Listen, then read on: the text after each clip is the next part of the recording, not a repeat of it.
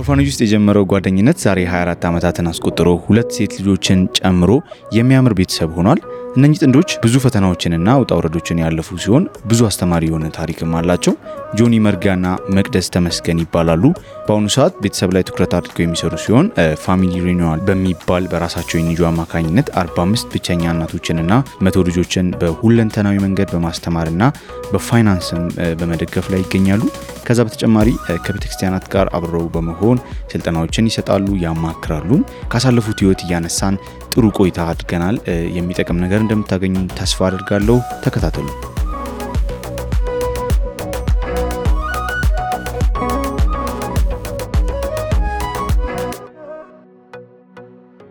እንኳን ደህና መጣችሁ መቅደስና ጆኒ። ስለመጣችሁ በጣም እናመሰግናለን። እኛም ደስ ብሎናል። ብዙ አመት በትዳር አብራችሁ ቆይታችኋል። ከዛ ባለፈም family ላይ ነው የምትሰሩት እና ብዙ ነገር ላይ እንደምትናገሩ መናገር እንደምትችሉ አምናለሁ። ዛሬ ግን እንደው በዋናነት ከእናንተ life መማር የምንችላቸውን ነገሮች ካሳለፋችኋቸው መልካም ነገሮች ከሰራችኋቸው ስህተቶች እንድንማማር ነው የተገናኘ ነው። ግን እንደ መጀመሪያ እንደ መግቢያ እንዲሆነን እንዴት ተገናኛችሁ? መጀመሪያ ላይ ያለውን ታሪክ እንደው በጨረፍታ ብትነግሩን ደስ ይለኛል። እኔና መቅደስ እንግዲህ ያደግ ነው ዘዋ ህጻናት አምባ የሚባል ማሳደጊያ ውስጥ ነው ያደግ ነው። እዛ እኔ የዘጠነኛ ክፍል ተማሪ ህጻናት አምባ በራሱ አምስት መንደሮች አሉት። ሁለት KG፣ ሁለት elementary እና elementary ማለት ከአንድ እስከ ስምንት እና high school አንድ high school አለው። እኔ high school ገባው ዘጠነኛ ክፍል እንደሆንኩኝ እንግዲህ የራሱ culture አለው ያደግንበት ቦታ። culture ኡ ምንድን ነው? በተለይ KG እና elementary ሆነን በወላጆቻችን ቁጥጥር ውስጥ ነው ያለነው። ቁጥጥሩ በጣም ጠበቅ ያለ ነው። high school ስንገባ ግን ራሳችን እንደመቻል ያው ካምፓስ እንደገባን ነው የሚቆጠረው እና fresh ምናምን ያኔ ነው የለመድነው እኛ fresh ኦች መጡ ምናምን ያኔ ነው የሰማነው የመጀመሪያው እና high school እንደገባን በጣም ነፃነት ነው የሚሰማው። እንደ አጋጣሚ ሆኖ elementary የተማርንበት እኔ ኦጋዴ መንደር ይባላል፣ የመቅደስ ዘራይ መንደር ይባላል። ስለዚህ ኦጋዴንን አውቀዋለሁ። ነፃነት ስላለኝ አሁን የሚቆጣጠር ስለሌለ የፈለግንበት ቦታ ከትምህርት ሰዓት ውጭ እንሄዳለን። አንድ batch ነበራችሁ? አይደለንም። እኔ ቀድማት ነበረ እና ወደ እሷ መንደር ሲሄድ ያኔ ነው ያየኋትና ተያይተን ለረጅም ሰዓት ለጥቂት ሰዓት ቆየን እና እንደምታዩት ማለት ነው እና ጓደኞቿ ጎትተው አስገቧትና በመስኮት ዞረው የእኛ ዶርም አራት ማዕዘን ነው እና በአንድ ዶርም ውስጥ 13 ክፍሎች አሉ። በክፍሎች ውስጥ ደግሞ 16 ተማሪ ነው ያለው። ወደ እሷ ክፍል ሄዱና እኛን መሳደብ ጀመሩ። በመስኮት ውስጥ ማብሸቅ ጀመሩና አትተዋወቁም? ከዛ በፊት አንተዋወቅም። እና እኔ ደግሞ የሄድኩት ከእኔ batch ኦች ከዘራይ ልጆች ጋር ነው የሄድኩት ወይም ከኔ ከነሱ ትምህርት ቤቶች እና እኔ ያኔ ሚስቴ በቃ ሚስቴ ብዬ ማብሸቅ ጀመርኩኝ። high school ም ገባች። ሚስቴ እያልኩ ነው የምጠራው። በቃ ሌላ የጠበቀ እንትን የለንም። ዝም ብለህ ለቀልድ ነው ወይስ ነው? አይ እኔ ከልቤ ነው። እኔ ከልቤ ነው እና በጣም ነበር መወዳት። አሁንም መወዳት አለው እና ያኔ ሌላ ነገር ይሄ የጠለቀ ግንኙነት ምናምን የለንም፣ ብዙ የለንም። እና ግን እሷን ማየት እፈልጋለሁ፣ ማብሸቅ እፈልጋለሁ፣ ትንሽ ደፈር እምላለሁ እና በልጆች ፊት ሚስቴ እያልኩ ነው የምጠራት። እሷ ደግሞ ትናድዳለች። ያው የጠለቀ ማህበራዊ ኑሮ ምናምን አናቅም እንደናንተ እዚህ እናንተ አሁን ጎረቤት ታያላችሁ ከእናትና አባቶቻችሁ ጋር ነው ያደጋችሁት ምን እንደሚባል እንዴት እንደሚባል ምናምን ሁሉ ታውቃላችሁ እኛ ግን ይሄን ሁሉ አናቅም ግን ይሄ ተፈጥሯዊ ስለሆነ high school ላይ ነፃነቱም ስላለ መሳሳቡ አለ በደንብ መፈላለጉም አለ ብዙዎቹ ጓደኛ ይይዛሉ፣ ያው date ይደራረጋሉ። አብዛኛው high school ላይ የሚቀጥልም አለ። አብዛኛው ግን ያው በተለይ before marriage sex ያደረጉ ልጆች አይጠፉም እዛ እና የተዋወቁ በደንብ እነሱ ጓደኞች ናቸው የተባሉ ግን አብዛኛው የለም አሁን ላይ ብዙ በእኛ ማህበረሰብ ማለት ነው። እና በዛ መንገድ ነው የተዋወቅነው። ያው ጆኒ እንዳለው ነው።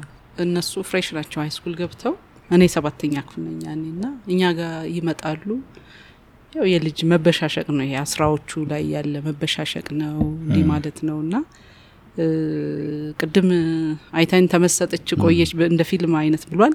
እኔ ደግሞ አላየውም ነው እስካሁን እያልኩ ያለሁት ለመት ማለት አላመንኩም እስካሁን እና ጓደኞቿ ምስክር ስላሉ እና ጓደኞቼ ምስክር ያስጠራል።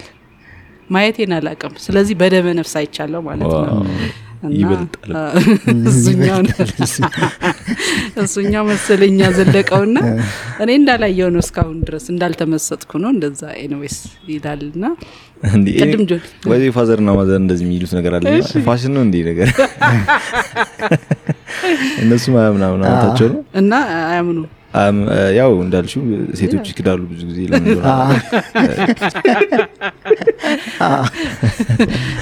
ስለዚህ እሱ እንዲህ ነበር እኮ ይሄ ባይሆን ኖሮ finally ግን ያው ውጤቱ ነው የሚያሳየው እና green light ባልሰጥ ለካ እዚህ ጋር ደርስም ለማለት ያለ ትንሽና ጭበርበር ለማለት ነው እና ኋላ ላይ እሱ ዘጠነኛ ክፍል ያው ሰባት ከዛ ያው እኔም ወደ ሀይ ስኩል ገባው እንዳለው ነው በጣም ይሄ በድሮኛ ፈጣጣ የሚባል ሰው እና ደፋር ነው። ሀሳቡን ይገልጻል።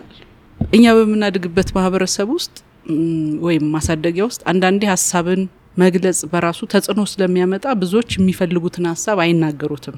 የራሱ ሰፊ አለው። በዚህ በህጻናት ማሳደጊያ በማስ በሚያድጉ ጆኒ ለየት የሚያደርገው ሀሳቡን ከመናገር ወደኋላ አይልም። ስለዚህ ብዙ ሰዎች አሁን ላይ ራሱ እዛ አብረን ያደግ ምንም የሚገረሙበት ያለውን ያው claim አደረገ አገኘ ድፍረቱ ይገርማቸዋል። የሚፈልጉትን ሰዎች የምርም የሚያጡበት ጊዜ ነው የነበረው። ያን አለ በውስጤ ለካ እየዳበረ መጥቷል። ጥሩ ጓደኛሞች ነበርን። ሀሳባችንን እንዲሁ as a best friend የሚባለው ነው እናወራለን። ህልሜን ህልማችንን ማለት ወደፊት የምናስባቸውን ነገሮች እንነጋገራለን። ሚስቱ እሆናለሁ ወይም ወደፊት serious date ተደራርገን እንደዛ እንላለን የሚለው ሀሳብ ነገር ብዙ ስለሌለን ከዛ የተነሳ እንዲያም ያው እሱም ይለዋል አሪፍ ባል ይመኝልኛል። ምክንያቱም አሪፍ ስለሆንሽ አሪፍ ይገባሻል አይነት ነገር ነው። እቺ ትትናው ትንሽ ሳትሰራ በላሏ ላይ እንትን ብሏል መሰለኝ። እና እንደዛ አልን። high school እንትናለን በተለያየ ምክንያት እሱ የሆኑ የሆኑ በመሀልም ታሞም ትምህርት እንደዚህ ያቋረጠበት ጊዜ ነገር ነበረ። በዛ በዛ ያ ሁለት ነበር gap ኣችን። አንድ ላይ ተገናኘንና finally አንድ ላይ ጨረስን። እና አንድ ላይ ጨረስን። ስንወጣ ከዛ ጨርሰን ስንወጣ ወደ ቤተሰቦቻችን እንመጣለን። እናቶች አሉን፣ አባቶቻችን ናቸው የሞቱት። እዛ ህጻናት አምባ ማሳደጊያ የገባንበት ና ምናልባት አሁን እያወራችሁ እንደናንተ በማሳደጊያ ውስጥ ያለፉ ሰዎች አሉ፣ ብዙ ወጣቶች አሉ። አሁንም እንደነ SOS አይነት organization ኦች አሉ እና ምንም እንኳን ውስጥ ቤተሰብ የሚባል ምንድነው small group ቢኖርም ይሄ አባትና እናት የሚባል concept ወይም እንደዚህ አይነት እንትን እያያችሁ አላደጋችሁም ይመስለኛል። እና አንዱ እንግዲህ እግዚአብሔር family ን design ሲያደርግ አባትነትን ከአባታችን እናትነትን ከእናታችን እየተማርን ስናገባ ያንን በዛ ውስጥ apply እያደረግን ነው የምንሄደው። እና እንግዲህ ለእንደዚህ አይነት ወጣቶች በዚህ አጋጣሚ challenge ነበረው ወይ? እንዴት አባትነትን እናትነትን እንዴት ተማራችሁት just ለእንደዚህ አይነት ወጣቶችን በዚህ አጋጣሚ የምታስተላልፉት መልእክት ካለ ከእናንተ experience እኛ አሁን አሁን የምንሰራበትም አንድ ስራችን እሱን ነገር ያስተዋውቅልናል ብዬ አስባለሁ። ለምሳሌ የኔን ታሪክ ሳስበው ከዜሮ እስከ ስድስት ዓመት ወይም ኬጂ በአሁኑ ኬጂ የምንልበት የመጀመሪያው መንደራችን ስንገባ የነበሩን እናቶች እንደ አባት ሞዴል የምናረጋቸው አባቶች ብዙም የሉም እዛ ግን በጣም ከነሱ ጋር ከአሳዳጊዎች ጋር በጣም ጥሩ attachment ነበረን ከአስተማሪዎችና ከሞግዚቶቻችን ጋር ግን በጊዜ ስለሚገደብ እድሜያችን ሲደርስ ወደ elementary ስገባ እነዛን ሰዎች miss አረኳቸው። ሌላ አዲስ ነው። አዲስ ሰው ሆነ፣ አዲስ ወላጅ፣ አዲስ አባት፣ አዲስ እናት። እሱ ብቻ አይደለም። ዜሮ ስድስት የምንለው መንደር ወይም የኬጁ መንደር ከዜሮ እስከ ስድስት ማለት ነው። እዛ መንደር እያለን በቁጥር ትንንሽ ነበርን። በርከት ያሉ እናትና አስተማሪዎች አሉን። በቁጥርም ትንሽ ነን። በክፍል ወደ ሰላሳ አካባቢ ነን። elementary ግን ስንገባ በአንድ block 208 ተማሪ አለ። ለነሱ እንደ figure የተሰጠ ሁለት አባትና አራት እናት ናቸው። እነሱም ይቀያየራሉ። በ shift ነው የሚሰሩት። ምክንያቱም የራሳቸው እንትን አለ እና ያ ክፍተት አሁን ያልከው የወላጅነት ክፍተት በደንብ እየተሰማኝ እኔ በግሌ የዜሮ ስድስት እናትና አስተማሪዎቼን miss ያረኩበት ምክንያት እሱ ነበር። ያኔ ቅርብ ነበሩ፣ በጣም አውቃቸዋለሁ፣ በጣም ይንከባከቡን ነበር። elementary ላይ ስንመጣ ደግሞ በቁጥር አነሱ፣ ሁለተኛ ደግሞ በጣም እኛ በዛን። እኛን አሁን እንዴት ነው የሚከታተሉን? አስቡት፣ ሁለት መቶ ስምንትን ለሁለት እናትና ለሁለት አባት አስቡት። አሁን ሲገባን ረባሽ ረባሹን ነው እነሱ የሚከታተሉት።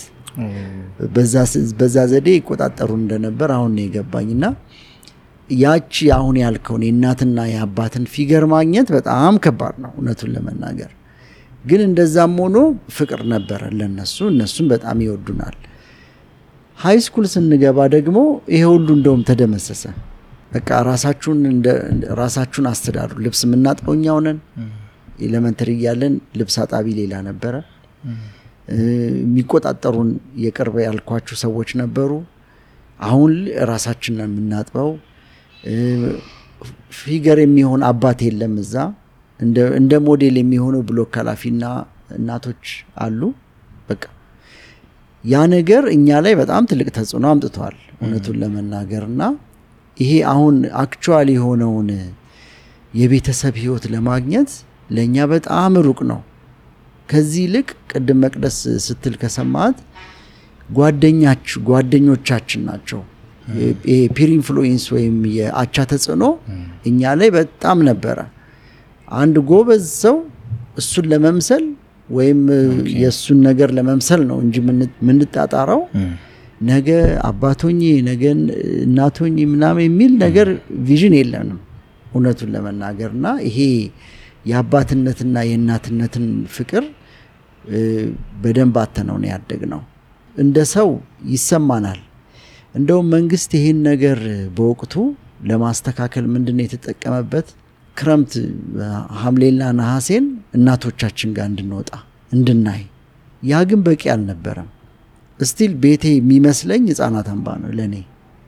ከስንት ዓመት በኋላ እናቴን አገኘው፣ ግን እናቴ አትመስለኝም። እናት ነኝ እሺ ስትለኝ እሺ አልኳት። ምንም እንትን የለውም። ድራማው በጣም ደስ ይል ነበር። ፍቃድ ማንወጣ ልጆች ተደረደርን። ፈልጊ ተብላ መጣች። አንተ እሱ ነው ልጄ አለች። እናት ነኝ እሺ እሺ እና ተይዘን ከወንድሜ ጋር ነው አዲስ አበባ መጣው። ኮልፌ አካባቢ ነን እና ሰው ሁሉ ተሰበሰበ። ደህና ናችሁ? አዎ በቃ አዎ ነው የምንችለው። ሰው ሲያይን ለምንድን ነው የሚያዩን? ተጽዕኖ ብዙ ነበረ እና እናቴ ከእኔ በታች ከሌላ አባት የተወለዱ ልጆች አሉና ካሉት ልጆች ጋር ስንጣላ ማን ስንጫወት ያው መኮራኮም አለ አይደለ? ልጆቼን አትንካ ስትል እኔ ለእኔ የሚሰማኝ ስሜት ከባድ ስሜት ነበር። እኔ ልጇ አይደለሁም ትልቁ ክፍተቴ ነበር እና ያንን ለማግኘት እኛ በጣም በጣም ይቸግረን ነበረ እና ክፍተቱ ነው አሁንም ወደ ጌታ ከመጣም በኋላ ወደዚህ አገልግሎት እንድንገባ ትልቅ በር ይሆናል።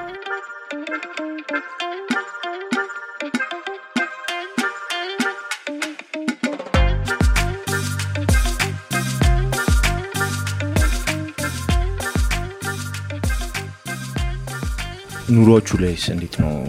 ኑሯችንን ላይ ብቻ ሳይሆን በዚህ ሰዓት በእንደኛ አይነት ሁኔታ ውስጥ ያለፉ አሉ። ገና አባት እናት ያልሆኑ ማሳደጊያ ውስጥ ያሉ አሉ። በተለይ አጋጣሚ እንደዚህ ማሳደጊያ ውስጥ ያሉ ልጆችንም የማገልገል እድሉ አለን እና አንድ ነገር ማለት ማለት የምንፈልገው በተደጋጋሚ የምንለው እግዚአብሔርን ለምን አንለው? ለምን ወርፋን አደረግከኝ? ክስና ሙግት ውስጥ አንገባም። እሱ ስራውን ያውቃል። ባይሆን እዛ ውስጥ ሆኖ ከምንም በላይ የሆነውን የእግዚአብሔርን አባትነት መቀበል። እናትና አባት የስጋ እናትና አባት በጣም አስፈላጊ ናቸው። ከሁሉ በላይ በዚህ ሁኔታ ውስጥ የሚያድጉ ልጆች የእግዚአብሔርን አባትነት እንዲቀበሉት ወደዛ ጥላ ውስጥ እንዲመጡ የመጡትም አጥብቀው እንዲይዙት ያልመጡትም ደግሞ እዛ ውስጥ መጥተው የዘላለም አባት እንዲያገኙ እውነተኛ አባት እንዲያገኙ ምክር እናደርጋለን። ሁለተኛው ነገር ግን በተደጋጋሚ እንደምንለው ያንን እድል የሰጣቸውን እግዚአብሔርን እያመሰገኑ በዛ ቦታ ባሉበት ተቋም ባሉበት ሁኔታ ውስጥ ማህበረሰቡ የተለያየ ነገር የሚበላቸው ምን የሚበላቸው እግዚአብሔር ግን በሰጣቸው እድል ተጠቅመው ነጋቸው ማሸነፍ ይችላሉ። ምን ማለት ነው? የትምህርት እድላቸው የመኖር እድላቸውን እሱን ሁሉ ተጠቅመው ማለት ከማይ ከማይፈቱት ችግር ጋር ባይ ይሄ አርጊው ያደረጉ ባይቆዩ ጊዜያቸውን ባይፈጁ እግዚአብሔር እድል ሰጥቷቸዋል። ለመማር፣ ለመልበስ፣ ለመብላት፣ ለመጠጣት የተሰጣቸውን እድል ተጠቅመው እዛ ውስጥ achieve እንዲያደርጉ ያንን እድል በጣም grateful ሆነው እንዲይዙትም ጭምር እሱን በጣም በተደጋጋሚ ማለት እንፈልጋለን እና ያ ነው። ሌላው ትልቁ ነገር እናትነትን አባትነትን ያየም ሁሉ ተምሯል ማለትም አንችልም። እናትና አባት functional የሆነ በደንብ family ውስጥም አድጎ ያን ያህል ላይዘው ይችላል። እግዚአብሔር እርዳታው ብዙ ነው። እንግዲህ እሱ እድል የሌለው ሁሉ ደግሞ dysfunctional family እየመራ አይኖርም እና እግዚአብሔር በተለያየ መልኩ ሰዎችን ያስተምራል እና በጣም ለእንደዚህ አይነት ሰዎች የምንለው mentor ሊያደርጓቸው coach ሊያደርጓቸው የሚችሉ family ዎች ጋር ጠጋ ማለት የሰዎቹን experience ስራዬ ብለው ነገ አባት ሊሆኑ እናት ሊሆኑ ስለሆነ ጠጋ ብለው mentor የሚያደርጓቸውን ሰዎች መፈለግ ነው። እንግዲህ ፈላጊም ብቻ ሳይሆን አገናኞችን በዚህ አጋጣሚ እናስፈልጋለን። በዚህ ብዙ ጊዜ orphanage ኦች ላይ ይሄ system አሁን ላይ በደንብ እየተሰራ ስለሆነ ብዙ further አልገባበትም እና ልምድ እንዲወስዱ እየመጡ እንዲማሩ እንዲያዩም የሚደረጉባቸው አሁን system ኦችም ጭምራሉ በደንብ እየተጠናከረ የመጣ ስለዚህ ከሰዎች ልምድ መውሰድ ማየት the other thing መጸለይ እግዚአብሔር ነገ አባት እናት ሲሆኑ መሆን ያለባቸውን role እንዲወጡት እንዲያሳያቸው።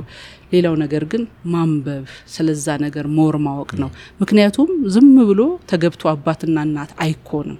ግን ያ ማለት በዚሁ አጋጣሚ በትክክለኛ family ውስጥም አድገው ያንን role ደግሞ መወጣት ያንን skill አይተውት መወጣት የማይችሉትንም ስላየን as such የሆነ given ብቻ አይደለም learn የምናደርገውም ነገር ነው እና ተስፋ እንዳይቆርጡ orphanage ኦች ላይ ተቋማት ላይ ያሉ ልጆችን በዚሁ አጋጣሚ ማበረታታት እንፈልጋለን። በጣም አሪፍ። ከእናንተ story እንግዲህ ስትነግሩኝ የተወሰነ ትነግሩን አላችሁ። አሁንም አጀማመራችሁ ላይ መጀመሪያ relationship ኣችሁ ያው እንዳላችሁት ከ friendship ነው build እያለ ሄደው ግን የሆነች moment ላይ turn ያደረገበት point አለ እና officially ም married አደላችሁ ወይም ደግሞ official የሆነ ሰርግ ኖሮ ምናምን አይደለም አብራችሁ ነው መኖር የጀመራችሁት እና ስለ እሱ የተወሰነ ነገር በሉኝ። okay እንግዲህ በቅድም መቅደስ መቅደስ እንዳለችው ልክ አስራ ሁለተኛ ክፍል ስንጨርስ ወደ ወላጆቻችን እንሄዳለን እና 1987 ላይ ነው 87 ላይ ሁለታችንም ወጣን። ቅድም መቅደስ ያለችው ነገር አለ። እኔ የአቅሜን ያህል ደፋር ነኝ። ፍቅሬንም እገልጽ ነበረ። እንደምወዳት እናገራለሁ። ሌላ ነገር እኮ አልፈልግም። ማውራት፣ መጫወት ምናምን ነው። ልምዱምም የለንም እንደዛ አይነት ነገር እና ምን ይሆናል ከዛ በፊት እኔ በሁለት ክፍል በልጣት ነበር። አንደኛውን እናቴን ስላገኘው በሚቀጥለው አመት ወባ ስታመም እናቴ እያለች ለምን እዚህ ድርጅት ውስጥ እቀመጣለሁ ብዬ የልጅ ሀሳብ ነው። በቃ ሪዛይን አድርጌ ያኔ ይቻል ነበር፣ መንግስትም ስለተቀየረ መገላገልም ይፈለግ ስለነበር ወጣው። ስወጣ እንደጠበቅኩት አልሆነ። ስለዚህ ተመልሼ መጣሁኝ። ስመጣ ነው መቅደስን አዲስ አበባን አንድ አመት አየሁ። ያው አገባቤም ተመልሼ ስመጣም በሌላ መንገድ ነው እና እኔ መቅደስን ማግባት አልችልም፣ ግን ወዳታለሁ። የእኔ እንደሆነች ግን ውስጤ ይነግረኛል እንጂ ያው መንፈሳዊም ስላልነበርኩ እንደማላገኛት ሲገባኝ በቁም ነገር እጸልይ ነበረ። ለእሷ ጥሩ ባል እንዲገጥማት። ያኔ ደግሞ 83 ላይ እምነት አይቻልም ነበር እኛ ድርጅት ውስጥ ኦርቶዶክስ ቤተ ክርስቲያን ያኔ ተከለች። ሁላችንም አማኞች ሆነን እና ሶስት ዋና ዋና ስለቶች ነበሩኝ። ከዛ ውስጥ አንደኛዋ መቅደስ ነበረች። አስቡት እንዴት እንደሚጣላ የእኔ እንደማትሆን በቃ አምኜ ነው አዲስ አበባ ስላየው በቃ ቆንጆ ስለሆነች ሌላ ነው የሚያገባት ብዬ ወስኛለሁ። በሌላ አንግል ደግሞ እኔ ጸልያለሁ እግዚአብሔር እንዲሰጠኝ ማትሪክ እንዳልወድቅ ጸልይ ነበር። የሆነ ንግድ ደግሞ ነበር ምሰራውና ከዛ በኋላ በጣም ጸልያለሁ። የሚገርመው እንደ አጋጣሚ የሆነው ሁሉም አልሰራም። ሁሉም ሶስቱም አልሰራም። የሚገርመው በቀን ሶስቴ እየሄድኩ ነው የምጸልየው እና ያኔ ጳጳሱ መጥተው እኛ ጋር ከመንግስት ለውጥ በኋላ ለሁላችንም ማህተም ሰጥተውን ነበርና የሆነ የሆንኩ ኪሪየስ የሆነ በጣም የምፈልገው ማግኘት እፈልጋለሁ በቃ ስለዚህ ስላላገኘው እግዚአብሔር ባትወደኝ ነው ድሮም እዚህ ያሳደገኝ ብዬ በጥሽ የጣልኩት። እና ሰው ስለ እግዚአብሔር ሲናገር እማታ ነበር ኃይለኛ ሆንኩኝ። እና እንደተባለው መቅደስም ስትወጣ ሊትራሊ ሙሉ 24 ሰዓት አይኔ ፍጥጥ ብሎ ያደር የቆየውበት ያኔ ነው። በቃ እንደማላገኛት ተስፋ ቆረጥኩ። በቃ ግን እንቅልፍ እምቢ አለኝ። እሱን አስታውሳለሁና መለያየቴን በቃ ወሰንኩኝ አወቅኩኝ አረጋገጥኩ። እና እኔም በቃ እዛ የምሰራውን ስራ ተውኩትና ወደ ቤተሰቤ ጋር መጣሁ። አንድ ነርስ ወንድም ነበረኝ ወሊሶ የሚባል ከተማ ላይ አሁን የምንሰራበት ቦታ የምንሰራበት እዛ ነርስ ሆኖ ተመድቦ ይሰራ ነበርና እናቴ ጋር ስመጣ ምንም ስራ የለም እንዳልኳችሁ ማትሪክ አልወጣልኝም። ስለዚህ እሱ ጋር ሄድኩና ህጻናት አምባ የምሰራበትን ስራ እሱም ማገዝ ጀመርኩ። ህክምና ላይ ነበር የምሰራው። በቮሌንተር እንሰራለን ስራዎችን እንሰራ ነበርና እሱም በማገዝ ሂደት በጣም ትናፍቀኝና ፎቶ አለኝ ልቤ ውስጥ እናት ያለችው ሁሌ ደግሞ እናገራለሁ ሚስቴ እያልኩ ለቤተሰብ ለእነሱም እነግራቸዋለሁ ለወንድሜና ለእህት ወንድሞቼ እነግራቸዋለሁ። አብረን ነበር የምኖረው እና አንድ እንደ አጋጣሚ ሆኖ አንድ የህፃናት አምባ ልጅ ለንግድ ከእናቷ ጋር ተያይዛ የኮልፌ ልጅ ናት የህፃናት አምባ ልጅ ናት። ለንግድ ወሊሶ ስትመጣ አገኘኋትና በቃ ለመንኳት የሚለው ቃል ያንሳ። እንደምንም ብለሽ መቅደስ ያለችበትን ብለሽ አገናኝም ብዬ ለመንኳት። ከዛ ሄደችና ያኔ ሞባይል የለም። ስልክም ደግሞ የደህና ቤት የሚባል ሰው ነው ያለው እና የመቅደስን ጓደኛ ነው ያገኛት ያገኘቻት። ለእሷ ትነግራትና እሷ ደግሞ መቅደስን ታቀጣጥርና በእሷ ጎረቤት ስልክ በዚህ ደውል ተብዬ መልእክት ይደርሰኛል። ስልኩ የጓደኛዬም አይደለም የጓደኛ ጎረቤት። እዚህ እሷ ጎረቤት ተጠራች መልእክት ተቀበለች እኔ ጋር አመጣችው። ማለት ያው በዘመኑ በቤት ስልክ? ነው። ከሞባይል ጋር በጣም ለማነጻጸር ነው። call እና connect የለም እና ስለዚህ ጎረቤቷ ጋር ከዛ ቆይታ ጓደኛ ማለት ደግሞ ከኔ ትርቃለች። እሷ ደግሞ በሌላ ጊዜ ያመጣችው መልእክቱ ያው ምናምን ቀነኛ ነው የደረሰው ለማለት ነው። እና እንደዛ ሆነና ተደወለልኝ። በጣም ደስ አለኝ። ደወልኩለት መልሼ።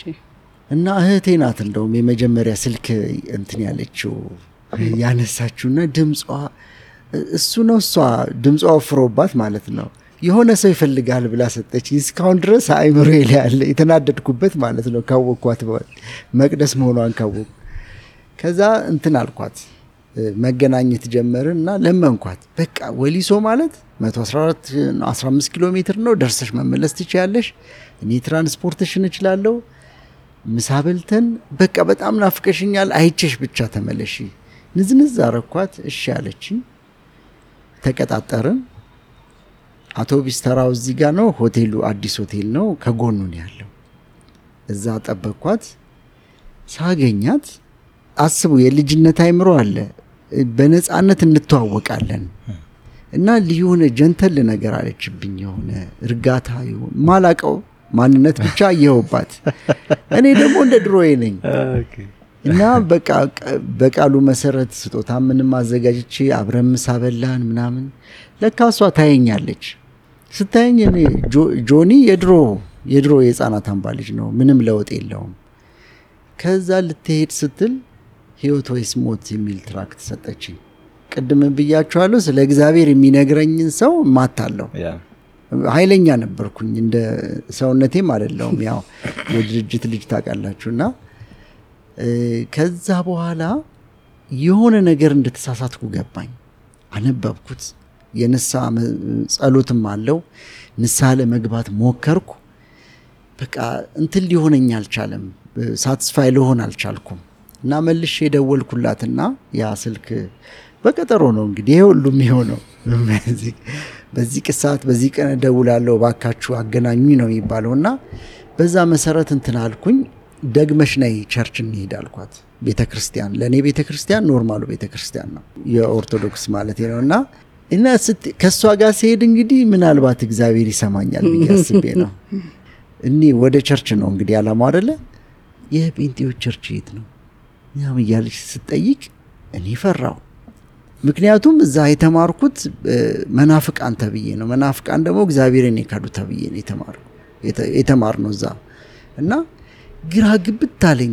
ግራ እየገባኝ ግን አሁን መቅደስ ስለሆነች እሺ ብዬ ነው የሚሄደው። እኔ ያኛው ቸርች ለመሄድ ነበረ። ከዛ በኋላ ሄድን።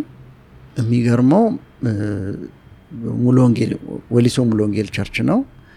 ለመጀመሪያ ጊዜ በጆሮ የምሰማው መዝሙር ሰማው፣ ስለ እግዚአብሔር የሚዘመር ያው እንደምታውቁት ግዕዝ ነው የኦርቶዶክስ እና አይገባንም። ልምዳችንን ነው ደጋግመን የምንለው ያው ያታግዘኛል እና ለመጀመሪያ ጊዜ ሰማው፣ ግራ ገባኝ። በጣም ውስጤ ተጣላ እርስ በእርሱ አንደኛው ሊያምታታኝ ነው፣ አንደኛው ደግሞ እውነትነቱንም እያየሁት ነው።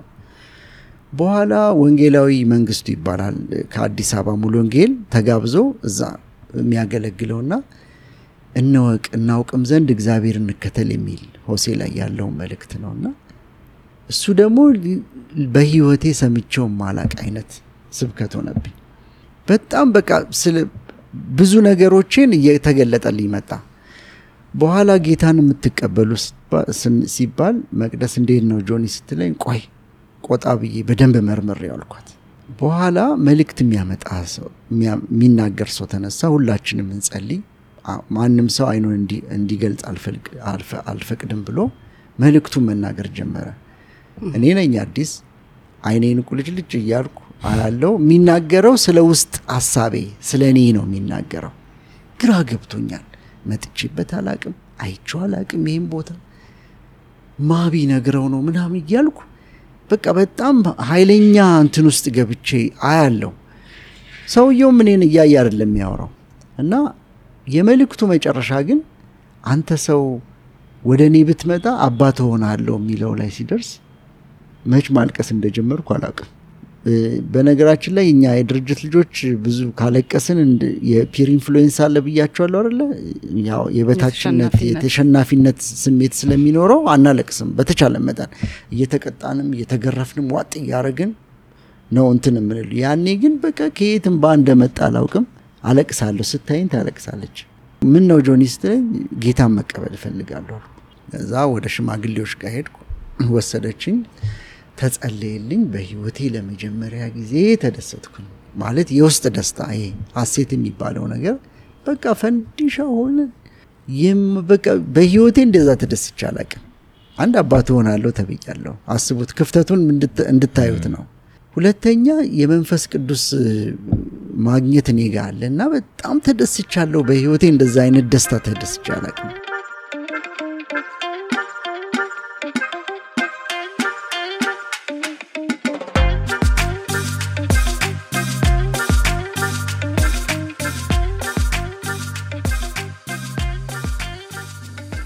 ስንመጣ ወንድሜ እህቶቼ መንገድ ዳር ነው ቤታችን ተደርድረው ጠበቁና መቃብራችን ላይ እንዳትቆም ተብዬ ተባረርን።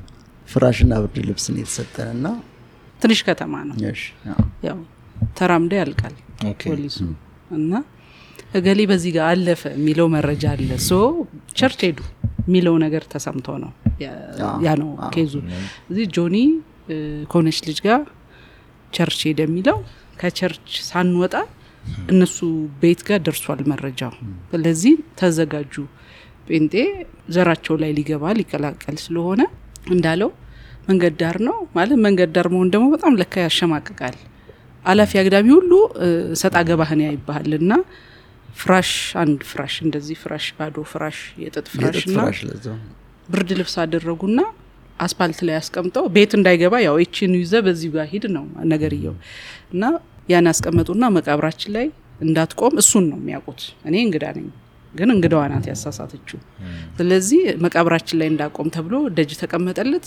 ድራማው ከባድ ነው። ሰዎች ይመለከታሉ። ጎረቤት ምናምን የሆነ ይሄ ሰዎች ሁሉ ያያሉ እና መቃብራችን ላይ እንዳቆም ከዚህ በኋላ ስማችን እንዳጠራ ያው ዘራችን እንትናችን አሰድበዋል። ጴንጤ church ሄደሃል ነው ይወስን አይወስን የሚለው ያው እሱ አይረጋገጥም ሁሉ ጭምር እግዚአብሔር ይመስገን እና እዛ ላይ ለእኔ በጣም challenging ነው። ያው አድማጮች በደንብ እንዲሰሙት ትንምለው እዚህ ጋር ነው point ኡ። በጣም ከባድ ነው። ያ በሚሆንበት ጊዜ እድሜያችን በጣም early ነው። ሀያ አመቴ ነው እኔ በዛን ወቅት ጆኒ ወደ ሀያ ሶስተኛው ላይ ነው እና እንግዲህ የድሮ ሀያ አመትና የድሮ ሀያ ሶስት አመት ደግሞ እንዳሁኑ ፈጣን በሳልም አይደለም። የአሁኑ አስራ አምስት አመት ሊበልጠው ይችላል እና ስለዚህ እነዚህን ሁሉ ሀሳቦች ይዞ በእኔ ምክንያት church ሄደ። ከዛ በእኔ ምክንያት church በመሄዱ ምክንያት ደግሞ ከቤተሰቦቹ ይሄን ያደረጉበትን ሰው ምንድን ነው ማደርገው? ቀጥታ የጥፋተኝነት ሰበብ የመሆን ስሜት ነው እኔን የተሰማኝ። ለዚህ እዛ ጋር በቆምንበት እነሱ ይሄን ድራማ ጎረቤት ይመጣል ያያል ምናምን መንገድ ዳር ዋና መንገድ ነው በቃ መንገደኛ ምኑ የሚያይበት ነው ድራማው። ስለዚህ ምንም አይደለም ያልኩ እዛ ጋር እሱ ውሳኔ እንዴት ተወሰነ ምናምን ዝርዝር ውስጥ አሁን አልገባምም። ማውቀውን ብቻ ነው የምናገረው። ያው አንዳንዱ ነገር እግዚአብሔር በህይወታችን ውስጥ የሚሰራውን ይሄ ሉዓላዊ ሀሳቡን ማላቀውም አለኝ። ስለዚህ the only thing ያደረግኩት ነገር በእኔ ምክንያት ሰበብ የሆንኩበት ውሳኔ አሶስሽኛለሁ። ቤተሰቦች ይሸኝተውታል። ስለዚህ አይዞ እግዚአብሔር ያኖረናል፣ አብረን እንኖራለን ያልኩት እዛው ጋር አገባውት ማለት ነው። አለቀ። date ተደራርገን ሁለት ቀን ምናምን አምስት ቀን አምስት ወር የምንለው ነገር የለንም። ቅድም መነሻችን ላይ ብለናቸዋል። best friends ነበርን፣ አብረን ያደግነን። ለትውውቅ ከ percent በላይ እንተዋውቃለን። አንድ ትምህርት ቤት የተማረን ከልጅነት እንደማለት ነው። እንግዲህ ያ ነገር አለ። ግን ወደ ማግባት መሸጋገር ደግሞ ሌላ ራሱን የቻለ ነገር ነው። demand የሚያደርገው require የሚያደርገው ስለዚህ እዛ ጋር ማድረግ የምችለው በዛ እድሜ መወሰን የምችለው የኔ ሀሳብ ያ ነው። በቃ አይዞ እኔ ነኝ ምክንያት የሆንኩት እግዚአብሔር ያኖረናል፣ አብረን እንኖራለን። ሁለቱ ነው። ስለዚህ church መድረክ ላይ ሻማ እያቀለጥን እንዲህ አድርገን ቀለበት እያደረግን ያሰርነው ያደረግነው ምንም አይነት ቪዲዮ ምንም የሌለው ይሄ promise ኣችን ነው። እንግዲህ ይሄ promise ነው ዛሬ 24 ዓመት የደረሰው። ምናልባት ብዙ አሁን ላይ ፋሽን እየሆነ የመጣ ነገር ነው እንደዚህ አይነት ነገር ወይም የእናንተ specific ታሪኩ ብዙ ቢሆንም ግን በቃ አብረን እንኑር ልክ roommate እና ተገናኝተው አብሮ እንደሚኖር ያህል ተያይዞ አብሮ የመኖር ነገር አለ። official ትዳር ማያስ ምን ያደርጋል? promise ኡ sex ነው፣ ደም ሲፈስ ነው እግዚአብሔር በቃ this marriage ብሎ define የሚያደርገው ወይም ደግሞ የሚያረጋግጠው የሚል አይነት definition ያላቸው ሰዎች አሉ።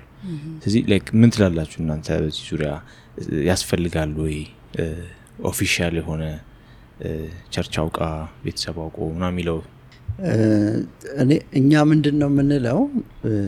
አሁን እንግዲህ ያኔ በጣም ህጻናቶች ነበርን። ህጻናት አምባን ያደግ ነው። ምን ማለት ነው? የማህበራዊ ህይወት እውቀታችን እጅግ በጣም ትንሽ ነው። በአካልም በአስተሳሰብም አልጠነከርንም። እውነቱን ለመናገር ይሄ የጠለቀ እውቀትም ብዙ የለንም ነበረ። ዘኦንሊ ያስመለጠን የእግዚአብሔር ቸርነት ነው።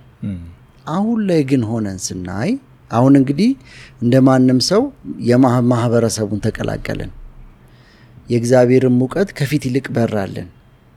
ለዚህ ነው አሁን ትዳርና ቤተሰብ ላይ እናገልግል ብለን የተነሳ ነው።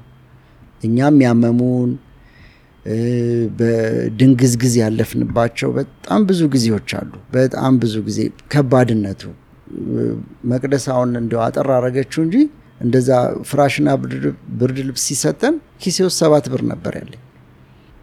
እንዴት አይነት ነው ትዳርን የምንመሰርተው? እና በጣም ብዙ ዋጋ ከፍለናል። የእግዚአብሔር ተአምርም ነበረ እዛ ውስጥ በአንድ በቀን የምንበላበት ጊዜ በጣም በጣም ውስን ጊዜዎች ነበሩ።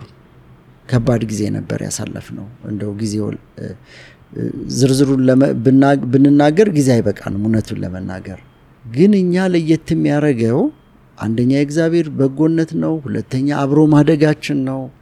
ውሳኔያችን የጋራ መሆኑ ጠቀመን። አሁን ላይ በደንብ ቆም ብለን ስናስበው እንደውም ቤተ እናቶቻችንን ጠርተን ሁሉ ይቅርታ የጠየቅንበት ጊዜም አለ። እግዚአብሔር የሚጠቀምባቸው አንዱ ነገር ማህበረሰብ ነው። ማህበረሰቡ የእግዚአብሔር አንዱ መጠቀሚያ መንገድ ነው። ሁኔታዎች የእግዚአብሔር አንዱ መጠቀሚያ መንገዶች ናቸው። legalize መሆን የሚጠቅመው በዋነኛነት ለተጋቢዎች ለራሳቸው ነው። ዋስትና ነው። ምስክርነት በሶስት ይጸናል ነው አይደል የሚለው መጽሐፍ ቅዱስ። ምስክርነቱ በሰውም ዘንድ በእግዚአብሔርም ዘንድ በራሳችን በልባችንም ዘንድ ሲጸና ያኔ ለወደፊቱ ማስተማመኛ ይሆኖራል። ቃል ኪዳን የሚለው እኮ ቃል ነው። የቃል ዋስትና ነው እንጂ ሌላ ኮተት የለውም አይደለ? ቃል ኪዳኑ የሚጸናባቸው ግን ሶስት መንገዶች አሉ። እንግዲህ እኛ እንደ አጋጣሚ ሆኖ በዚህ መንገድ ወደ ትዳር ገባን። official ብናደርገው አንደኛ የምናስከብረው እግዚአብሔርን ነው። ምንም ነገር ሳናመቻምች የምንናገረው ነገር እግዚአብሔር እናስከብራለን። እግዚአብሔር ደግሞ ያከበሩትን ያከብራል። ሁለተኛ ቤተሰባችንን እናስከብራለን። እኛ ምን ገጠመን መሰላችሁ? እንደው አጠር አድርጌ ልንገራችሁና በጣም ለረጅም ጊዜ ያው የተነሳንበት ከሰባት ብር አይደለ የኢኮኖሚ ባላንስ አለመሆን እኛ ቤት ውስጥ በጣም በጣም ከፍተኛ ችግር ነበር። እንበድራለን እንኖራለን፣ እንበድራለን እንኖራለን። ይሄ እንግዲህ በጣም ሩቲኑ ለረጅም ዓመት እና እኛ ጥሩ እንትናችን አብረን ብዙ አብረን ስለምናሳልፍ አንድ መጽሐፍ በጋራ እናነብ ነበር። ምን የሚለው መጽሐፍ ነበር? ከጋብቻ ማግስት ከጋብቻ ማግስት የሚል ኮከብ ገዳሙ የሚል እሱ መጽሐፍ እናነባለን እና ስናነብ ስለ ቤተሰብ እውቀት እውቅና አገኘንና አነበብን። እውነት ለእኛ ጥሩ መማሪያ ሆነልን። አብረን ነው የምናነበው፣ እየተቀባበልን እናነባለን። ያኔ ምን ይሆናል? ይህን ስህተት እንደተሳሳትን ገባን። ይሄ የእግዚአብሔር ባርኮት ባርኮት በቤተሰብ ውስጥ እንዳለ እኛ ሚስ እንዳደረግ ነው ገባን። የእነሱ ባርኮት ምክንያቱም ምንም ይሁኑ ምን እነዚህ ሰዎች ወላጆች ናቸው፣ ባያሳደጉንም ቢያሳድጉንም። ስለዚህ ያንን ነገር ከወላጅ ባርኮት ነፃ እንደሆንን ገባን፣ እንዳልተጠቀምን ገባን እና በቁም ነገር ለእናቶቻችን ልብስ ገዝተን ልጆቻችን ተወልደዋል፣ ያኔ ትልልቅ ሆነዋል። በቃ ይቅርታ አድርጉልን፣ በማህበረሰባችሁ ውስጥ አላ- አላስከበርናችሁም ብለን ይቅርታ ጠየቅናቸው።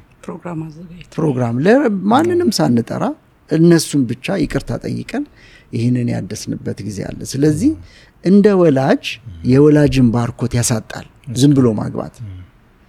ሶስተኛ ማህበረሰቡ ማህበረሰቡ እንግዲህ እንደ ክርስቲያን እንደ ክርስቲያን ካየን አንድም ማህበረሰብ ያቆመዋል ብለን የሚታመነው ያው መንፈሳዊው ሰው ነው የሚያቆመው አይደለ? የትኛውም እምነት ይኖር መንፈሳዊ ሰው ግን በተለይ ለክፉ ቀንም ለጥሩ ቀንም ለምን ቀንም የሆነ ወሳኝ ሰው ሲሆን እናያለን። በአንድ ሰው ላይ ምንም ተጽዕኖ ባያመጣም። ስለዚህ ማህበረሰቡ የራሱ ጀጅመንት አለው። ዝም ብለን የምናገባ ከሆነ ለእኛ ጥሩ ግምት አይሰጠንም። አንደኛ የሚጠቀምበት እግዚአብሔር ማህበረሰቡ ነው ስላለን ስለዚህ ከማህበረሰቡም የምናገኘውን ክብር እንትና አናገኝም። ለምሳሌ እናንተ አታገቡም እንዴ ብለው ቀስ ብለው ይጠይቃሉ። መች ነው የምታገቡት? በእናንተ ሰርግ መገኘት እንፈልጋለን ምናምን ሲሉ እውቅና መስጠት እንፈልጋለን እያሉ ነው። የእናንተ ደስታ ተካፋዮች መሆን እንፈልጋለን እያሉ ነው ነው። ስለዚህ ማህበረሰቡም አንድ የብለሲንግ መንገድ ነው፣ የሚባርከን መንገድ ነው። ስለዚህ እነዚህን ነገሮች እናጣለን። የእግዚአብሔርን ዋስትና እናጣለን። የቤተሰብን ባርኮትና ዋስትና እናጣለን። የማህበረሰቡን ዋስትና እናጣለን። ከዚህ አንጻር ዝም ብሎ ማግባት አይመከርም። እኛ ድብና አድርገን ዋጋ ከፍለናል። እውነቱን ለመናገር በጣም ነው በደንብ ዋጋ የከፈል ነው። ብዙ ከከፈልም በኋላ እንግዲህ የእኛ እንደ አጋጣሚ ሆኖ በጌታ መሆናችን ተነሳንም ከጌታ ጋር ያለን ህብረት መጥበቁ ማህበረሰቡ እንድንለምድ አረገን፣ ውስጥ ብዙ እንድንማር አረገን። በተለይ አብሮ መጸለይና አብሮ የእግዚአብሔርን ቃል ማንበብ የእግዚአብሔርን ፊት መፈለግ ለእኛ ጥሩ እድገት መንገድ ሆኖናል እንጂ ኪሳራውና እንትኑን በደንብ ነው የቀመስ ነው።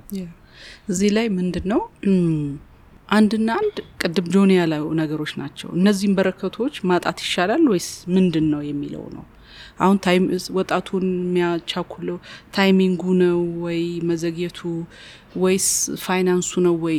ቆሞ ማሰብ ያስፈልገዋል። ምንድን ነው ይሄ ሲባል አሁን ወጣቱን የምንረዳበት ሌላው ነገር ምንድን ነው የግዴታ እነዚህ luxury የሆኑ wedding ኦቹ መምጣት ያለ አቅም ፉክክሩ ይሄ በጣም የፉክክሩ መንፈስ መብዛቱ ማለት why በጣም ይዋደዱ ማለት ትልቁ core point ኡ እኮ የሰዎቹ mutuality ነው፣ መዋደዳቸው ነው። እሱ ካላቸው ሌላው እኮ በመጽሐፍ ቅዱስ የተጻፈ ዲዛይን ተደርጎ ይሄን ቬሎ ልበሱ፣ ይሄን አድርጉ፣ በዚህ decor አድርጉ የሚል እኮ አልተጻፈም። ስለዚህ guide እያደረገን ያለው ነገር ያልተጻፈው ነው።